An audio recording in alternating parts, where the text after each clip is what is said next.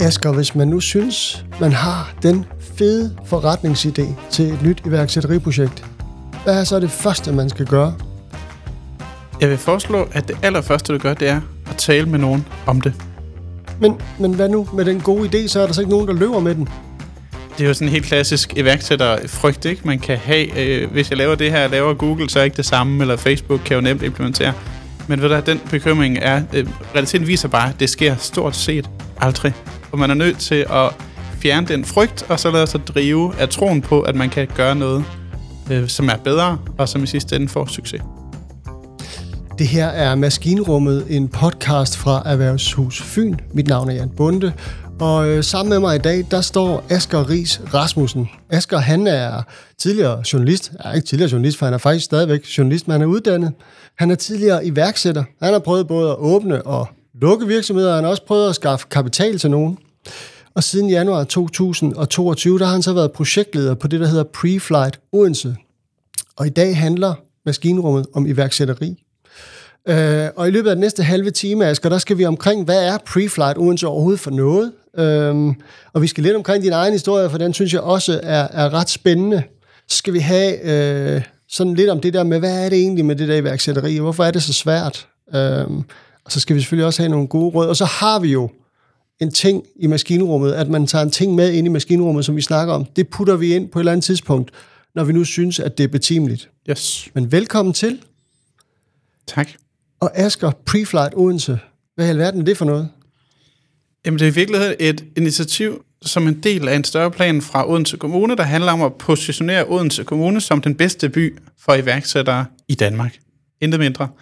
Og som en del af det har de lavet det her projekt, der hedder Preflight Odense, som vi så har fået æren af at, at drive her i Erhvervshuset, som grundlæggende er et forløb for ambitiøse iværksættere, som har et produkt, der er skalerbart og har internationale ambitioner og inter- internationalt potentiale.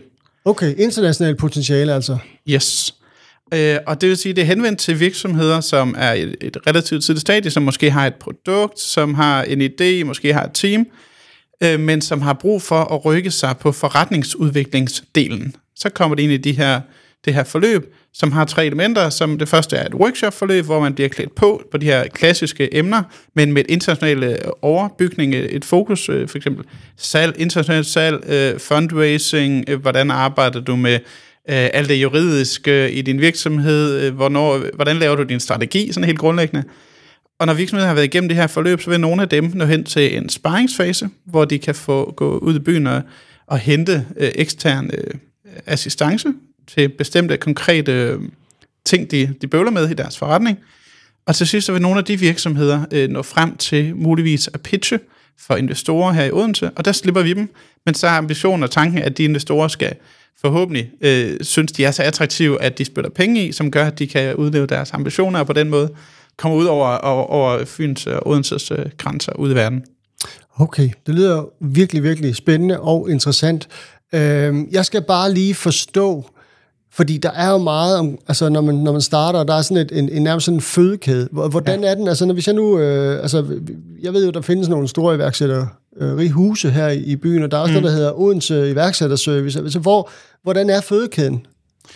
Man kan sige, hvis du, hvis du har en idé hjemme i skuffen, som du pusler med, hvordan Søren kommer ud over det her, så vil det være et oplagt sted at starte hos øh, iværksætter, øh, Odense iværksætterservice, om hvordan registrere et firma, hvordan øh, arbejder med moms, alle de her sådan helt grundlæggende ja, ting, ja. som er de samme universelle, uanset om du har en frisør, en tømmer, eller om du har en, en vækstvirksomhed, som arbejder med software, så er der nogle som grundting, man, man starter med der. Ikke? Når man så ligesom kommer lidt videre fra det, og begynder at sige, okay, det her vi har, det vil vi gerne ud over grænsen. Vi vil gerne bygge vores forretning op på at rejse ekstern kapital, mm-hmm. jamen så kan det være, at vores er interessant at gå ind i, afhængig af, hvor langt man er med sit produkt og sine sin, sin tanker omkring det. Okay. Så vi ligger sådan relativt tidligt, men for en bestemt type, type virksomheder. Du startede i januar 22. Mm. Hvor, hvad, hvad har du prøvet indtil nu? Altså, hvor mange har du haft igennem? Vi har øh, i det første år, projektet var fire år, og det ja. første år her, der har vi haft øh, gennemført fire øh, workshop-forløb, øhm, og, og bragte øh, virksomheder frem til at pitche ved vores første pitch-event, hvor vi samlede 60, øh, 60 investorer og lokale aktører øh, til et brag af en, en fest, hvor, alle, hvor, hvor, hvor tre virksomheder fik lov til at pitche. Øh, nogle af dem øh, øh, har fået kapital i dag også øh, igennem det. Øhm, og så øh, har vi lige startet hold nummer, nummer 5, batch 5. Fem. Øh, og vi har haft på den anden side 30 founders og co-founders igennem vores, vores program indtil videre. Okay.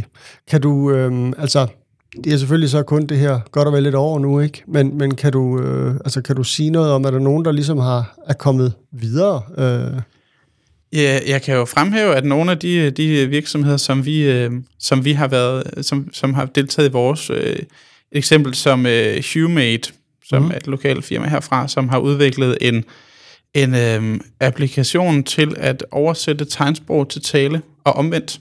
okay. Eller er undervejs med meget tæt Ja. for at have, have den færdig. De øh, endte for eksempel med at vinde det, der hedder Venture Cup, som er sådan, øh, det med at svare til VM for iværksætteri på international plan Ja, øh, og præsenterede deres idé der og, og løb med sejren der. Øhm, så det er godt ligesom på nogen, der ligesom har taget øh, et skridt af rejsen øh, nu, øh, hvor vi bilder os ind, at vi har bidraget til et lille bitte hjørne af den, øh, af den rejse. det lyder også som en fuldstændig vanvittig god idé. Mm. Det, og, det, og det er jo det, der sådan set er kendetegnende for mange af de øh, idéer, vi møder her, det er, at man tænker, hvorfor er der ikke nogen, der har gjort det før? Mm. Øh, og det er jo så det, vi dykker ned og siger, hvad, hvis I skal lykkes med det her, hvad er det så ligesom, der skal, der skal til for, at, at en ting er at have ideen, det er måske 10 eller 15 procent af det hele, men så skal man bygge team, og man skal bygge processer og rutiner op omkring det, for at drive det fremad, ikke? Ja. og vide, hvad man skal gøre. Det er, jo, det er jo det, vi forsøger at bidrage med. ja. Du siger, at du har fire år til det her. Øh, hvad er dit succeskriterie på de fire år? Altså, øh, der er udstående retningslinjer fra Odense Kommune, som ejer projektet, der handler om, at det her skal gerne skabe 200 nye arbejdspladser i Odense Kommune. Fordi virksomheden, der deltager, øh, skal øh, have CVR-nummer i Odense Kommune. Så det er sådan et overordnet øh, kriterie. Ikke? Det andet er, at vi skal gerne i kontakt med 500 virksomheder Ja. I, i starten af fødekæden, i vores interne fødekæde, og det skal gerne øh, omsættes til 50 virksomheder, som når frem til at pitche for investorer. Okay. Så der er noget arbejde foran os. Ja, det må man sige. Men det man også skal tænke i det her, øh, hvis man snakker om, at vi skal i kontakt med 500 virksomheder, man skal også tænke, mange af de virksomheder, fordi projektet er så langt, og fordi vi fanger dem så relativt tidligt i deres rejse, så findes de her virksomheder jo ikke endnu. Det vil sige, at vi, kommer, vi, vi skal også kigge på, de, det her er de virksomheder, der måske starter op om et eller to år nu. Ikke? Øhm, så, så, så jeg har en tro på, at vi nok skal nå, nå derhen af. Men det er, det er et ambitiøst projekt, og ja. Det er en stor ambition, de, de, de har for det hele. Vi har. Altså, jeg, jeg har sådan lidt nysgerrig på, hvor, hvor øh, hvordan finder, finder I øh, medlemmerne, altså, eller deltagerne? Altså, melder de sig selv, eller, eller har I en eller anden form for, for værvekampagne kørende? Eller, altså, udover at vi snakker her og lægger det online og så videre, ikke? Ja, det har, det har vi selvfølgelig. Altså, vi har dels et, et brandingbureau eksternt, som hjælper os med at promovere det her, øh, og både i Odense, men også for at brande Odense, sådan mere øh, nationalt også. Mhm. Øh, men, men så kan man sige, at der er to hovedkategorier, når jeg kigger tilbage på de deltagere, vi har haft igennem her. Det ene, det er jo, det er jo øh, studerende, der kommer, øh, der lige er ved at være færdige med deres uddannelser, hvor vi har et rigtig fint samarbejde med forskellige øh, uddannelsesinstitutioner, UCL, SDU, alle de her, øh, som ligesom øh, bidrager til, at, at, at vi kan gå ind og, og overtage, når de slipper ud af, af skolen. Det er den ene øh, store pulje af ja. deltagere. Og den anden, det er så dem, som måske er lidt mere erfarne, lidt, lidt ældre måske, der har noget erhvervserfaring, som har en lille smule øh, opsparing med hjemmefra til at sætte sig ude i, og lege en kontorplads ude i iværksætterhusene. Mhm. Og der har vi jo de her tre øh, store øh, i, her i byen, Coworking Plus, som er det største i hele Syddanmark faktisk. Øhm, vi har øh, Vistia Unlimited, øh, Ja, vi har ja. Tanken 16. Mm-hmm. Der er nogle forskellige iværksætterhuse her i byen, så vi har et rigtig fint samarbejde med, som også ligesom, øh, hvor vi også er ude og, og mødes med dem og se, om, der er nogle af deres øh, medlemmer, kan man sige, som vi kan hjælpe med at, med at, med at tage nogle skridt i den rigtige retning. Ja. Så der er sådan en, en, en ret, kan man sige, glidende fødekæde her i byen i forhold til at starte en virksomhed. Øh, hvis, især hvis du kan finde en, som har internationalt øh, potentiale. Ja. Ja. Og, og man kan sige, at jeg startede for et år siden, og er jo, øh, som vi også vender tilbage til, vokset op i, i, i Københavns iværksættermiljø, men jeg er meget overrasket over, at der er så mange gode kræfter her, som også har nogle midler, og særligt ud af robotindustrien, har jo skabt en masse folk, som har øh, lyst til at give noget tilbage, både i forhold til økonomi, og som investorer, men også bare dele ud af deres erfaringer og deres viden. Så det er meget, meget øh, stærkt, at, at der er så stort et fundament i sådan en, en, en by som Odense her. Det har overrasket mig rigtig meget og rigtig positivt. Mm. dejlig, god, glidende overgang til at tage fat i sådan den næste lille runde her, øh, fordi jeg synes lige, vi skal høre lidt om dig, Asger. Fordi hvad er egentlig, udover at, at, øh, at du så jeg præsenterer dig som iværksætter, og du har både prøvet at åbne og lukke og skaffe kapital osv., men hvad er dit grundlag for at, at være projektleder på det her øh, setup? På en eller anden måde, så kombinerer det her jo min, min baggrund. Jeg har jo næsten 10 år som, øh, som journalist i DR Nyheder, hvor jeg har lavet TV-avisen og spiket indslag til TV-avisen 1830. du ved, den hele, hele, hele store klinge der. Det lyder godt, det der. Øh, lavet en masse live-fjernsyn der, og lavet radio og lavet tv og sådan undervejs. Øh, så de sidste syv år har jeg så øh, co-founded en virksomhed, der hedder Clipworks, Mm. Som vi startede op og fik kapital til seks ansatte. Øh, Alt kørte på skinner, men på et tidspunkt så kunne vi bare ikke komme videre, fordi markedet ikke var modnet til det, vi, det software, vi leverede. Hvad var Clipworks for noget? Øh, Clipworks var i virkeligheden en platform til øh, journalister, til mediehuse rundt omkring i Europa, som gjorde det nemt for dem at indsamle video fra deres brugere, altså smartphone-optagelser, Mhm. online, i stedet for at gå ud og vokspoppe, som et alternativ til det, så sendte man et link ud, der sagde, vi vil gerne have dit input her. Mette Frederiksen er i studiet i aften, hvad vil du spørge om? Send din video her. Og det gjorde man så online. Og det har vi faktisk implementeret rundt med mediehuse i Tyskland og øh, Belgien og Sverige. Og, øh, også fordi vi har været der i, i den proces, var igennem øh, to øh, accelerationsprogrammer, som minder meget om det, vi, vi, vi øh, bygger her. Så Ja. på en eller anden måde, så slår det her projekt her en krølle på de to erfaringer med iværksætteri Ja, og kommunikationsdelen. Ja. Ligesom det, der jeg prøver at spille ind med her, ja. At dele de erfaringer, som jeg har gjort mig. Mm.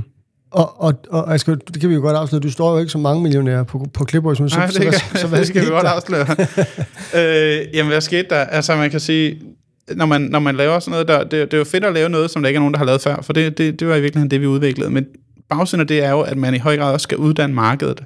Og det er jo noget af det, vi også snakker med dem her om, øh, som vi har igennem forløbene, er, at der er et element, vigtigt element af timing her. Mm. Altså, der er ikke nogen tvivl om, at de sidste syv år har det udviklet sig, at man, indsa- at, at man bruger smartphone-video ja. alle steder. Ikke? Du kommer selv fra et, øh, et, et mediehus, og det mm-hmm. kender du også til, at, at det er jo ligesom den vej, det går. Ikke? Men derfra og så til at få folk til at forstå, når vi, vi klarer os jo fint nok, altså det er okay for os bare at sende noget på en WeTransfer, eller det er okay øh, at sende en mail, og så bøvler det ikke, og så tit gør vi det ikke. Øh, Så for folk ligesom, både beslutningstager og brugere til at forstå en ny måde at tænke på, det er en mega udfordring. Ja. Og det var det, vi, vi, øh, vi bøvlede med, blandt andet. Mm. Så, så timing var... Så timing. Ja, Mm. okay. Øhm, men hvordan... Altså, der er jo et eller andet... Det er i hvert fald min, øh, kan man sige, fordom, eller, eller sådan forudindtaget holdning. Iværksættere, det er sådan nogen, der bare brænder for tingene, og, og, og så virkelig slet ikke kan lade være. og Sådan noget. Hvor, var det også... Du siger, du vokset op i det københavnske iværksættermiljø. Altså, er der sådan, du er? Jeg tror, jeg er drevet af, af, af mindre af frygt og mere af sådan en anden naiv tro på, at det nok skal gå. Og det Mm. tror jeg, der er rigtig mange iværksættere, som har den. Og når man også sådan snakker om, hvad, fanden, hvordan tør du at kaste ud sådan noget og have sådan en lang periode uden udsigt til løn, Ja. som måske lykkes, ikke? så tror jeg ikke, det, det er ikke det spørgsmål, man egentlig skal stille til iværksættere, fordi det, øhm, det, det, det, man, kan ikke, man kan ikke lade være, kan man sige. Øh, og når jeg så samtidig har en, en kone, der er selvstændig billedkunstner, så er det heller ikke sådan helt oplagt, øh, du ved, øh, at, at, at vi begge to ligesom, altså det giver en fordel, at han begge to er iværksætter, man forstår hinanden, men det giver også nogle udfordringer af til, ikke? Jo, tak. øhm, men jeg tror i virkeligheden, jeg tror i virkeligheden, jeg grundlæggende bare har en tro på, at det skal nok gå, det hele. Og det tror jeg, man skal have, Mm. fordi det bliver hårdt undervejs. Ja. Og det blev også hårdt for jer, eller hvad? Altså, det blev hårdt på den måde, at, at vi ligesom var nødt til at lukke øh, firmaet ned. Ikke? Det, er jo, det er jo altid en hård beslutning at Ja, tage for- og, ja, ja. skuffe de folk, man arbejder sammen med. Og Ja. du ved, der ligger en masse lag i det der, ikke? Ja. Øhm, som har troet på projektet. Og, Ja. Så det er jo altid en, øh, en, en bed, kan man sige, at kaste ja. ud sådan en, en proces. Men det gør så også, at du, altså at, at den, kan man sige, oplevelse, den kan du jo også mærke i maven, når du står og taler med, med unge mennesker i dag, eller de behøver ikke at være unge, men så nye, øh, hvad hedder det, det tænker jeg, det er en god ballast at have med. Helt, helt klart er det jo en, øh, en, en erfaring, som jeg tager med ind i det her projekt også. Ikke? Skal du være iværksætter igen på et tidspunkt? Øh, altså, det, det, ved, det ved jeg ikke. Altså, man kan sige, jeg tror, at tiden øh, for mig, nu nærmer jeg mig 40 år om lidt, ikke? Altså, tiden mm. fra at kaste mig all in på noget, jeg ikke får løn for. Hov, det skal vi lige have med. I startede ja. i 2015. Ja. I lukkede i, 2019. ja, hvor meget løn hævede du i de der fire år? I de første fire år, i 2019, da det gik ned, købte jeg jo det jo og startede det op igen, Ja. det for at slå en krølle på det og, Ja. og genstarte det, ikke? Øhm, hvad, hvad fik jeg i løn i den periode? Jeg, jeg var jo sideløbende, var jeg jo også på DR som freelancer, så jeg har måske i, i sammenlagt i de syv år, som, som, øh, som Clipworks 1.0 og 2.0 har eksisteret, Mm. har jeg vel fået en løn igennem det firma, altså en minimal løn, som gjorde, at jeg lige kunne overleve. Øh, det har jeg vel fået imellem 3,5 og 4 år af den tid. Okay. Mm. Så, så, så det er realiteterne, ikke? Altså, ja. Tilbage til spørgsmålet. Ja. Skal du være iværksætter igen? Øh, øh, fuldtids vækst iværksætter, hvor man øh, skal leve af havregryn og, og pasta, det tror jeg ikke, jeg kommer til at blive igen. nej. Der er også nogle børn i, i spil nu, ikke, som ikke Mm. mm. var der dengang. Så, øh, så det, det tror jeg ikke kommer til at ske. Men øh, hele sådan her små projekter, der kører ved siden af, det, det, det kan jeg da godt forestille mig, at Ja. jeg skulle have på et eller andet tidspunkt. Hvad har projektet øh, med Clipworks, hvad har det lært dig om dig selv? Altså, man- kan jo sige, at jeg var jo heldig i starten, øh, og en af mine første investorer, som ligesom blev min mentor også. Øh, nu er han så desværre død af kræft. Men han, han var ligesom øh, min, min, min, min klippe mm. i forhold til at gå igennem noget værd, som jeg ikke kendte til. Mm. Øh, så jeg tror, det har lært mig rigtig meget om at, at betragte iværksætteri som en form for efteruddannelse. Så er det, hvis man kommer med noget baggrundserfaring fra øh, erhvervslivet. Ikke? Jo. Øh, så det har, det har helt klart, øh, altså det job, jeg sidder nu, kunne jeg jo ikke have fået, uden at have været igennem de her ting. Så det har, det har jo været en form for efteruddannelse for mig. Ja. Sådan helt fagligt og personligt mm. også. Og mm. man bliver jo meget opmærksom på, fordi at det at være iværksætter i, i sådan en kontekst, der hvor man er vækst, vækstvirksomhed og skal ud og hente øh, erfaren kapital og tage input og vurdere hele tiden, om det, de siger, er det rigtigt, er det forkert, øh, hvad, mm. hvad, hvad har jeg selv lyst til at gøre, om de andre gør sådan der, hvorfor gør de det, øh, ligesom spejle sig Ja. i hinanden, men samtidig holde fokus på, hvad er det egentlig, man, man vil være ligesom ledestjerne for, hvorfor man overhovedet kaster sig ud i det her Mm. projekt. Ikke? Ja. Øh, så på den måde øh, er det blevet klogere på, på mine egne begrænsninger og mine egne styrker undervejs mm. i det her. Mm. Øhm, du nævnte for mig tidligere, at, at der var også en, en investor, en mulig investor, som havde spurgt dig, hvorfor er du i det her? Ja. Handler det om penge, eller handler det om magt? Ja. Kan du ikke lige prøve, at, og, hvad mente han med det? Jo, det er jo ret interessant. Altså, vi, vi, vi havde en, øh, en øh, investor med øh, fra USA, som bor i Danmark, som er ud af Apple øh, blandt andet, og vokset op i USA øh, i Silicon Valley, og har været med der i, i starten af det. Øh, og han øh, spurgte mig øh, på et tidspunkt, sådan, jamen, øh, why are you here? Are you in it for the money, or are you in it øh, for the power? Og der tøvede jeg jo lidt, fordi jeg ved jo godt, at når man som iværksætter, øh, er det, der, hvis der er en ting, man ikke må som iværksætter, så er det at være der for at tjene penge. Mm-hmm. Det, det, det må ikke være din motivation. Nej. Men omvendt så havde jeg sådan, jeg er egentlig ikke sådan, øh, magt, øh, magt interesserer mig ikke på den måde.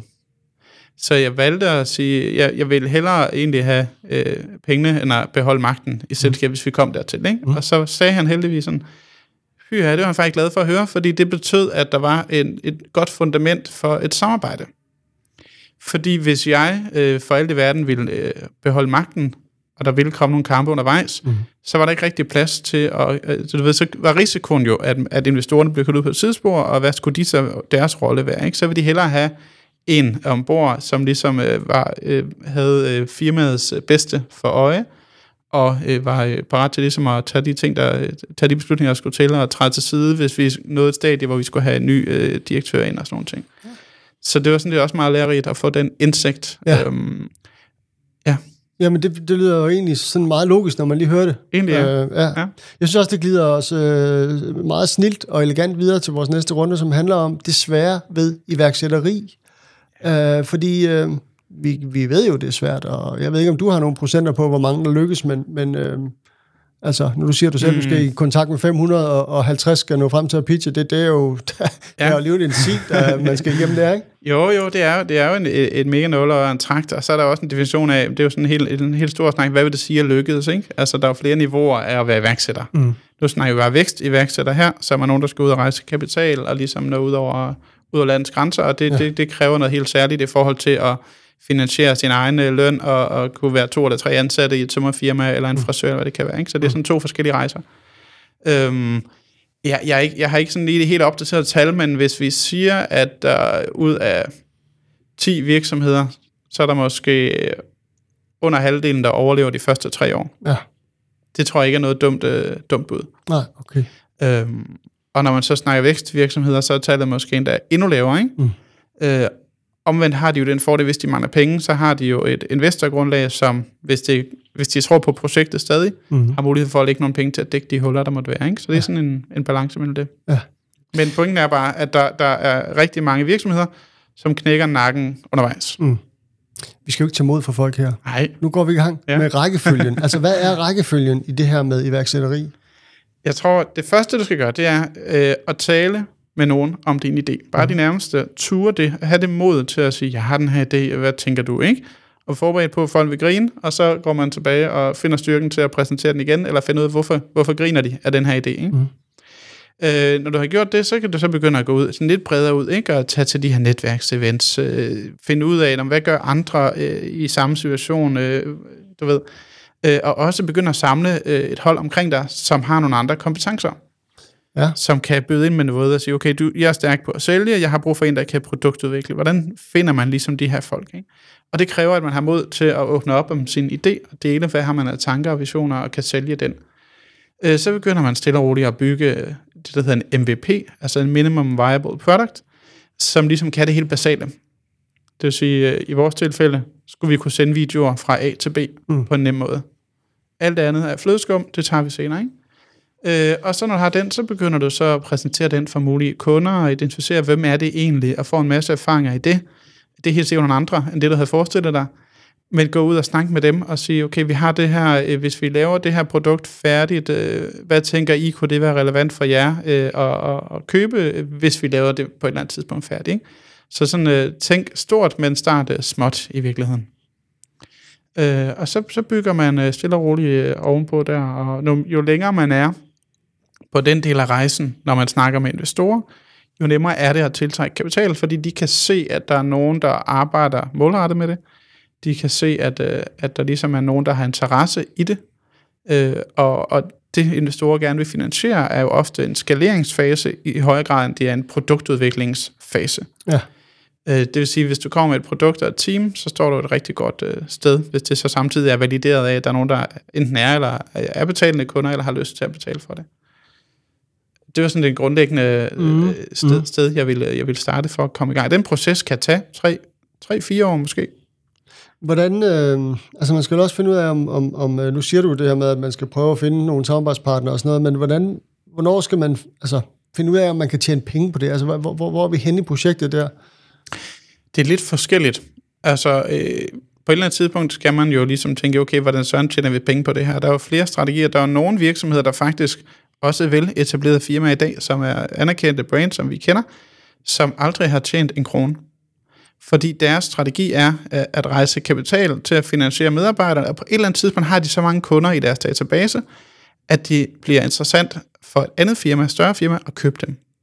Okay. Det er kæmpe sats, men det er der store firmaer, der gør, som i virkeligheden ikke har fundet ud af, hvordan tjener vi penge et firma som Facebook, for eksempel, i starten vidste de jo heller ikke, hvordan skal vi tjene penge. De måtte jo opfinde hele den her, øh, den her øh, reklameplatform og finde ud af, okay, vi kan monetize på den her måde, ikke? Og så begynder andre folk at kopiere.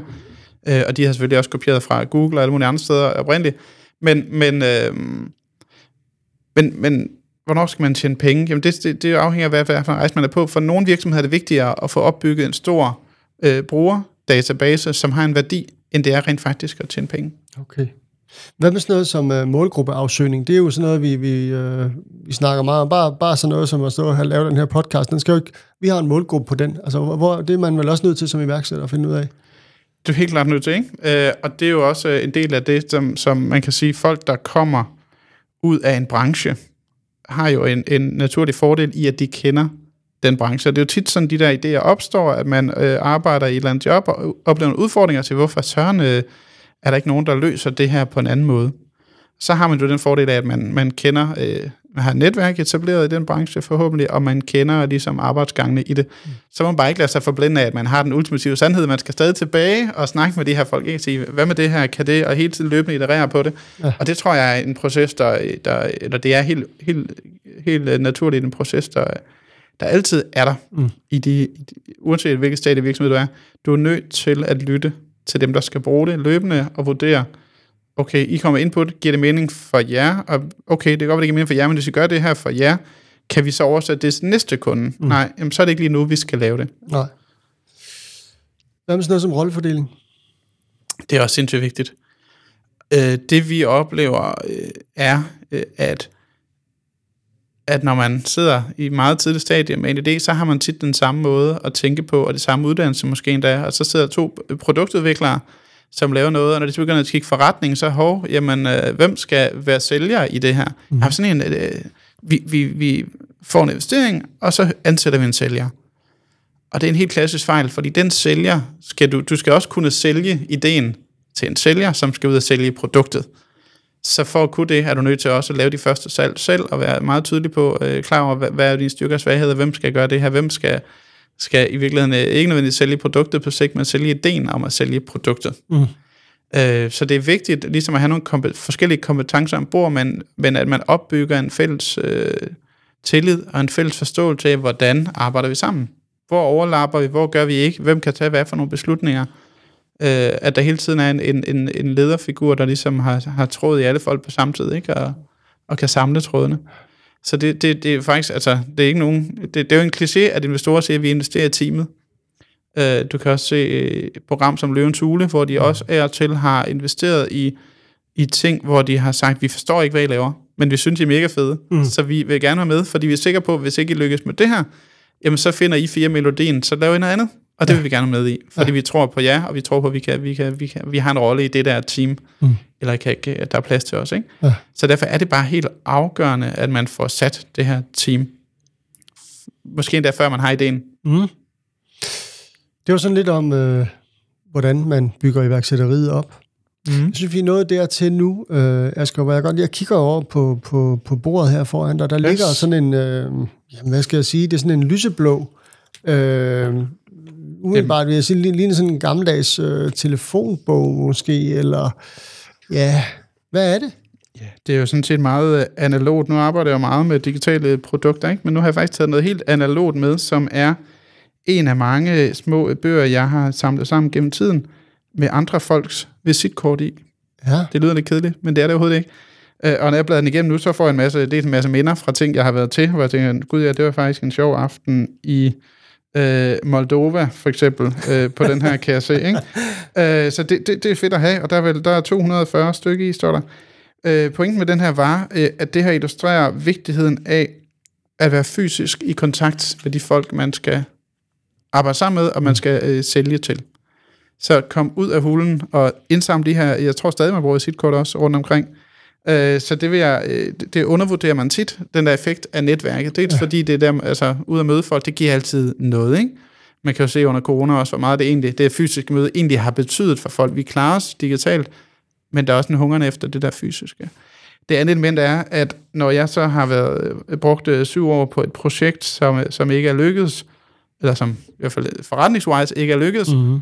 så står jeg tilbage med noget her, der faktisk har værdi, fordi den her viden, det er jo den, man i virkeligheden kan, øh, hvad skal man sige, det, det er jo den viden, der gør, at jeg er interessant for ja. fremtidige Det er øh, kapital, det du har der. Ja. Det er min kapital, kan ja. man sige. Ja, det forstår jeg. Udover at jeg også har en digital liste med et CRM-system, hvor jeg har omkring 600 personer fra medieverdenen rundt omkring i Europa, det har også en værdi. Mm.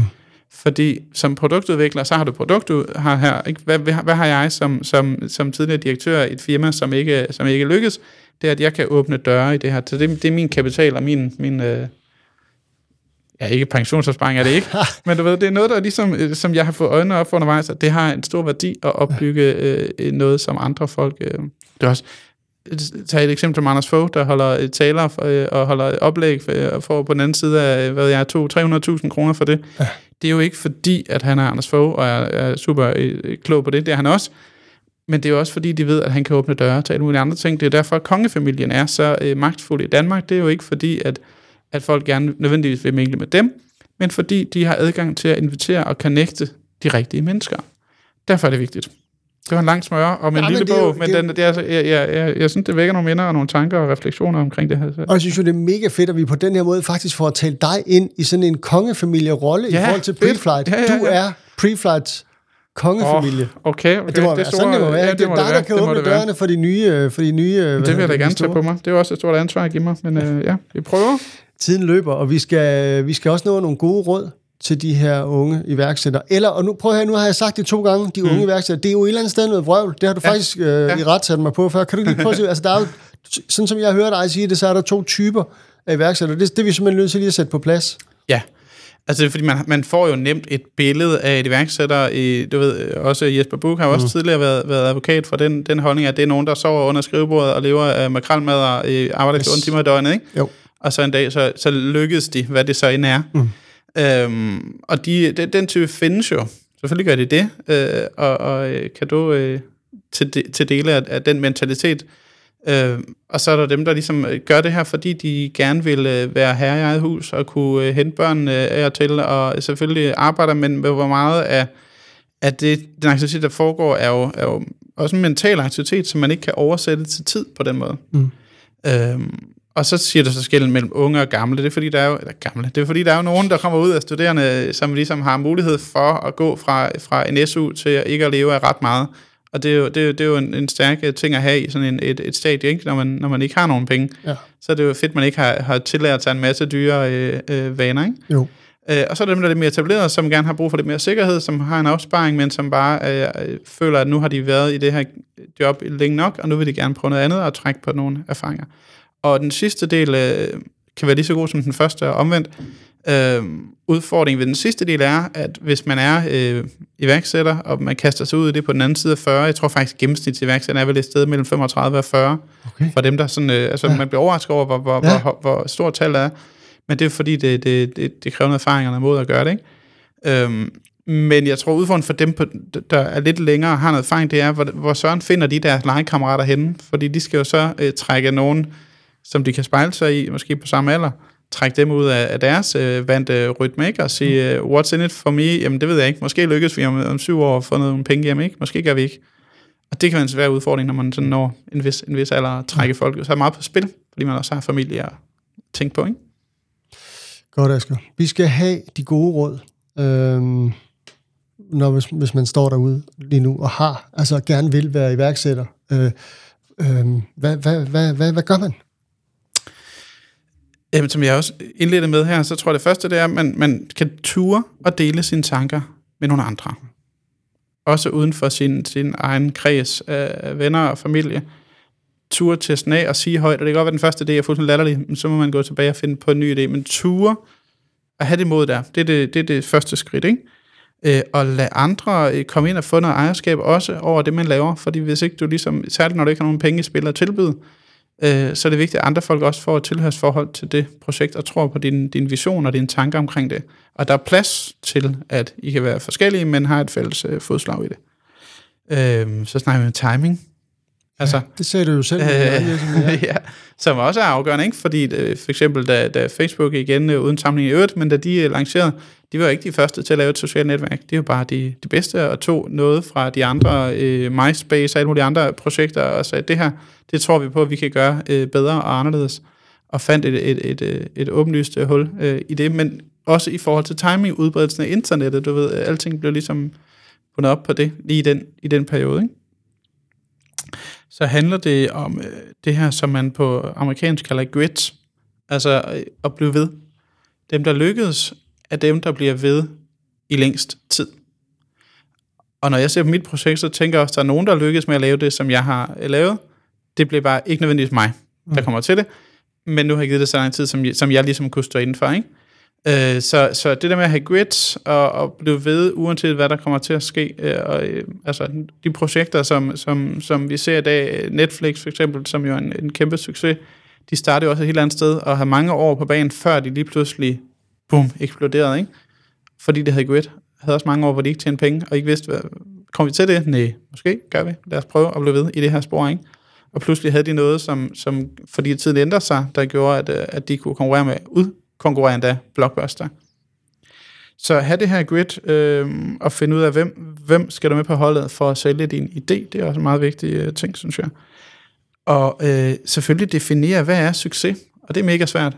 Fordi udefra kan det opleves som en succes, når man får 2 millioner investering, så tænker folk, fedt mand, men realiteten er jo, at de penge er jo væk øh, 10 måneder efter. Mm. Øh, og øh, allerede når man har fået de penge, skal man jo i gang med at kigge, hvad søren gør vi så på den anden side af det, ikke? Øh, så vi er sikre på, at vi har noget, noget kapital. Så, så øh, det er bare for at sige, at succes kan være mange ting. Men jo ældre man er, jo nemmere tror jeg også, det bliver at definere for sig selv, hvad er det egentlig, jeg gerne vil opnå med det her. Øhm, ja, at kaste sig ud i det øh, på grund af, og ikke på trods af, tror jeg også er vigtigt. Det er simpelthen det vigtigste, og... Øh det er i hvert fald en, en meget vigtig ting, at man som iværksætter har et mindset, der hedder, at jeg skal turde lave fejl. Øh, så jeg gør nogle ting, jeg ved godt, det ikke nødvendigvis kommer til at lykkes, men når jeg har brugt øh, en måned på det her, eller to måneder, så har jeg gjort nogle erfaringer, så bruger jeg næste to måneder på at gøre noget nyt. Altså at man ligesom ture, tør, tør ture. Tør ture, det? Ja, det kan man i hvert fald sige. sige det, ja. Øh, at man tør ture at lave fejl med vilje. Selvfølgelig kan man ikke lave dumme øh, fodfejl, men, men, ja, men det er jo en del af, hvad kan man sige, kernen i, tilbage til preflight, er jo også at hjælpe med at finde ud af, hvad er det for en kalkuleret øh, risici og fejl, man kan, man kan lave for at komme videre, hvordan kan man lære, hvad har andre gjort, ikke? Øhm, i, i, de, i deres internationale rejser og jagt på, på deres succes. Asger Ries Rasmussen, det har været vildt spændende at ligesom komme med ind i maskinrummet på Preflight Odense. Øhm, tak for det.